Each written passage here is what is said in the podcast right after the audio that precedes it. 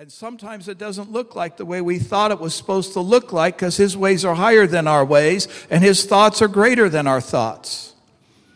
But God is looking not so much about the journey that you're going on, but the finish line that you're going to attain in life. How will you finish this life is what He's concerned about. And if He takes you through some struggles and some hardship to build some character in you, that is probably more valuable to you finishing your race than you avoiding those kind of conflicts in life. You see, we are in a war, we are in a battle. We are bringing in eternal realms into this earth realm. And sometimes we lose track of that. But see, what God is wanting, and this is where all these hallmark of faith people were, is they had a faith that continued after life. You need to let that sink in. There was an afterlife faith. What am I believing God for in my life? See, this is where I'm at right now in my own walk. These my personal journey notes, folks. My personal journey right now is what am I doing with my life that when I die, that there is a afterlife faith still moving. Do you know why I wrote books? I didn't write books that you would read my books. I wrote those books so when I die, people will read those books. I put something in place that will be sustained after I'm gone. You see, I want us to begin to think at a higher level than just trying to survive my week or my day. Why is my life here? Why am I been placed in this moment of time? I got to watch time, by the way. Why am I here? And how will my life count and leave a mark in this earth that when I'm gone, it's still leaving a mark. And that's what legacy is about. That is about having a heritage. Who am I investing in by faith that they will accomplish what I didn't get accomplished? And that's what your leaders do here. They believe in you that you will accomplish the things that they have dreamt about doing with their own lives, but may not get there to finish it. But you would be the extension of that into the earth. And that literally has nothing to do with your personal life, it has everything to do with the faith, the overall faith that's larger than can I just survive my circumstance. Now, I'm not diminishing the things that we go through. But I, am looking at it in the opposite way in this day that the things that I'm suffering for has been an honor to suffer for because I'm standing for what Christ, what He actually believes about who I am and what I can accomplish in the earth. I better find my notes. There are realms that are still unfolding in this hour and beginning to unfold. I look at people who gave their life for the faith.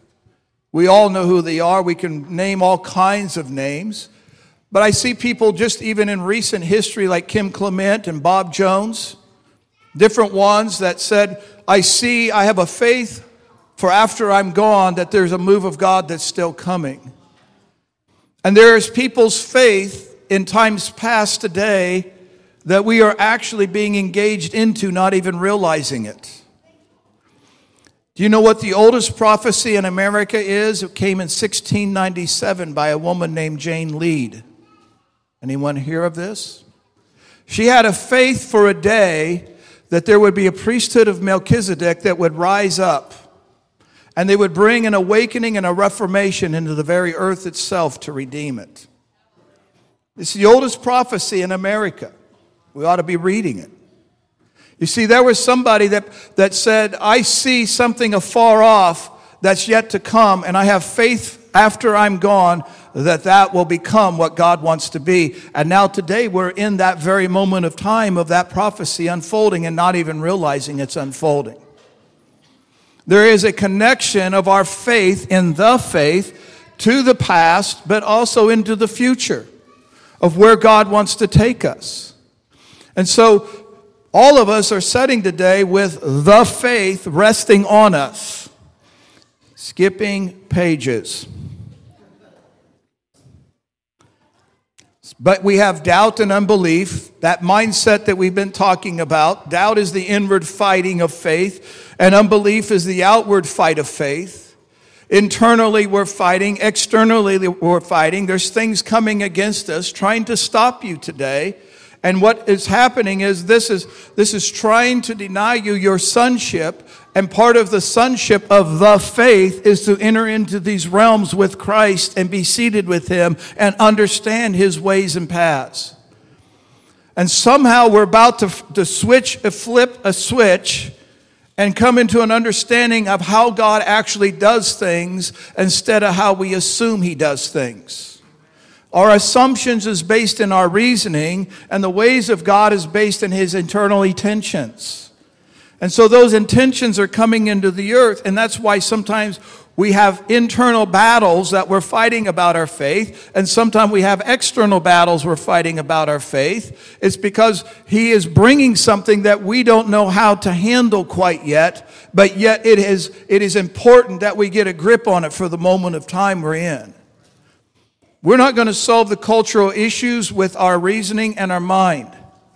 We're going to solve it with an invasion of God's Spirit into the earth. And the earth is crying for this redemption, crying for us to manifest as sons and daughters. And not just manifest because I memorized some scripture. And I'm not diminishing memorizing scripture. I'm not diminishing teach, uh, you know, teaching, instruction, study, all of those things. But it comes down to those memorizing this is not a replacement for a relationship with Him. And, if, the, if all of our faith is based on doctrinal memorization and not real relationship, we are utterly failing. You see, we, God is wanting to have such a deep relationship with us, like Enoch, that we begin to see things of how He does and works everything out. If you read the book of Enoch, please do not read supplemental things if you're not reading your Bible. You shouldn't even be reading books unless you're reading your Bible. You get all messed up. If you go read the book of Enoch, you'll find that God was showing him all kinds of things. And because of that, he was coming into the earth and telling people this is how this works, and this is how he wanted this to work, and that's how that should be adjusted. And he's wanting us to be like Enoch's in this hour and start to enter into places in him where he can speak to us things that would begin to set us in a, a correct path. Oh boy. Skippy, Skippy. Oh, let's just get to the end of this. So, faith, real faith, the faith is to take you into sacred places. It is, it is to wreck you. You hear what I'm saying? He literally wants you wrecked today with real faith because you stepped into a sacred place, and that sacred place convicts you. It brings the fear of the Lord upon you. It brings a reverence for Him. It brings an action in your heart that demands a response inside your heart. It causes you to reevaluate your priorities and your values. It causes you to rise up and be who He says you are. To stare at your circumstance that you've allowed to influence you and say, No, that circumstance is under my feet. I'm at a higher plateau than that. That is a worldly thing, and I am coming from a spiritual plateau. I'm coming from a heavenly perspective, and that thing has to give way. It cannot be there no more. Cannot. And when we start to have the faith to enter into places we have never entered into before. Every, it's a game changer. It completely changes your perspectives and everything about life. So I want to read something out of the Bible. Then I'm going to read something from Smith Wigglesworth. Then I'm going to share my personal notes. And then I'm going to preach for four more hours. And then we'll go home. Oh, no, I'm, I'm, I'm coming in for a landing, okay? In Romans 4:17, as is written, I have made thee a father of many nations. Before him whom he believed, even God who quickeneth the dead, you know, he's talking about Abraham.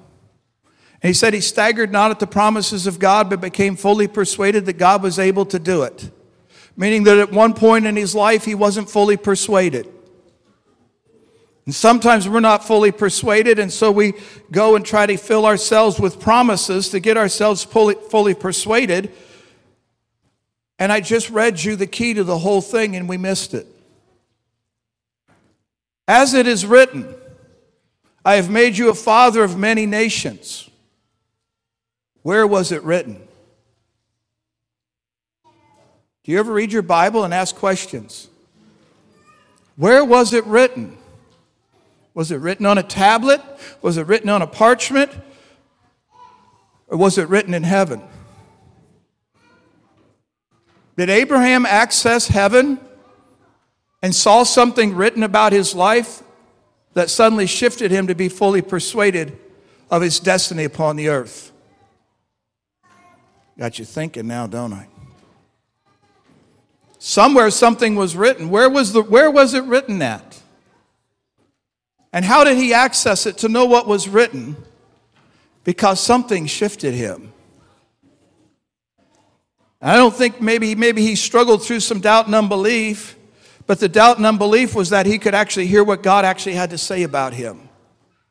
Now, it's easy for us to say, I heard what God said, and sometimes it could be our mind or our imagination and really not the voice of God. And sometimes it's very clear it's the voice of God. But I'm going to tell you something, it's a whole nother thing why didn't God say it is said instead it is written? See, I ask these questions. Why was it written? Because he wanted him to go to the place where it originated from and see it himself. That's what I said. We have a secondhand gospel. You believe what I tell you instead of you searching it out to see if it's really true. That's some honesty, isn't it? Oh, let's get to the ending. He actually went to a place where it was a live word, a living word. It is written. I'll talk about Smith Wigglesworth. Boom, boom, almost there. Smith Wigglesworth was not getting answers when he prayed for the sick. He was taken to a house where a young woman was lying on a bed, very helpless. The reason, the reason had gone, many things were manifested. There was satanic activity. She was only a young woman, very beautiful child. The husband, a young man, came in with the baby, leaned over to kiss the wife, and the moment he did, she threw herself on the other side as a lunatic would. It was heartbreaking. He took the baby, pressed the baby's lips to the mother. Again, the, another wild thing happened. I asked the one who was tending, "Have you anybody to help?" And they said, "No, we have we had we had everything." But I said, "Have you had any spiritual help?" And the husband said, "No." You think that we believe in God after we had 7 weeks of no sleep and manic conditions? Then a young woman of 18 or so grinned at me and passed out of the door, and that brought me to a place of compassion. And with all my faith, I began to penetrate the heavens, and I was soon out of that house. And I will tell you, I, will ne- I never saw a man get anything from God who prayed on the earth. If you get anything from God, you have to pray into heaven, for it is all there. Remember what I said? The realms of God are the completeness of God. They will ne- if you do not, they will never come. And I saw in the presence of God the limitations of my own faith, personal faith. And there came another faith, a faith that could not be denied, a faith that took my promise of faith, a faith that believed God's word beyond believing just his word. God gave me a faith that could shake hell and anything else and I said, Come out of her in the mighty name of Jesus. And she rolled over and fell asleep for the first time in weeks. These guys of old accessed into these realms by faith and pulled things out of those realms into the earth realm. And you look at his testimony, he said, I was struggling in my own faith for this to happen. And if you're struggling in your own faith today for things to happen, Step into a higher level of faith and step into that realm where God wants you to be living from. That it is a higher plateau of faith than we could ever imagine, and it is the completeness of everything. Personal journey notes. And then we're going to baptize people. Isn't that going to be exciting? I love it. Here's what God said. We were singing the songs about glory. We're singing about resurrection. We're singing about things that are leading into baptism. And here's what God told me. This is just right over there. He said, The realm of glory is the transformation realm. And what's going to happen today, he said, water baptism is coming from the realm of glory. Salvation comes from the realm of glory. Resurrection comes from the realm of glory. And of course, here I am asking my questions now. And I start seeing this pattern emerging, and then the Lord says, regeneration comes from that realm. And He says, Don't you see the pattern that's emerging? They're all transforming a person, and the transformation is from glory to glory. From deep to deep, from extreme to extreme, there's a transformation, it's a transformational realm that you enter into. And when you enter into baptism, and this is what I really believe will happen this morning, when you enter into baptism, be it your body or your head, it will be a transformational glory that'll come upon you. The same glory that saved you, the same glory that resurrected him, the same glory that regenerates us will come upon you. And it isn't just an, a, an act or a sacrament type thing that we do. It is actually we're stepping into a realm of glory and accessing it and saying, I'm giving it all. Here I am, God. And so when I saw that, I started asking these questions because you know that's how you do things. At least it is how for me. And I asked God this question, and now you can go on the journey with me with homework. Is there seven? There's seven glories. So what are those seven transformational things that go on in our lives? Hmm, get you thinking. Done.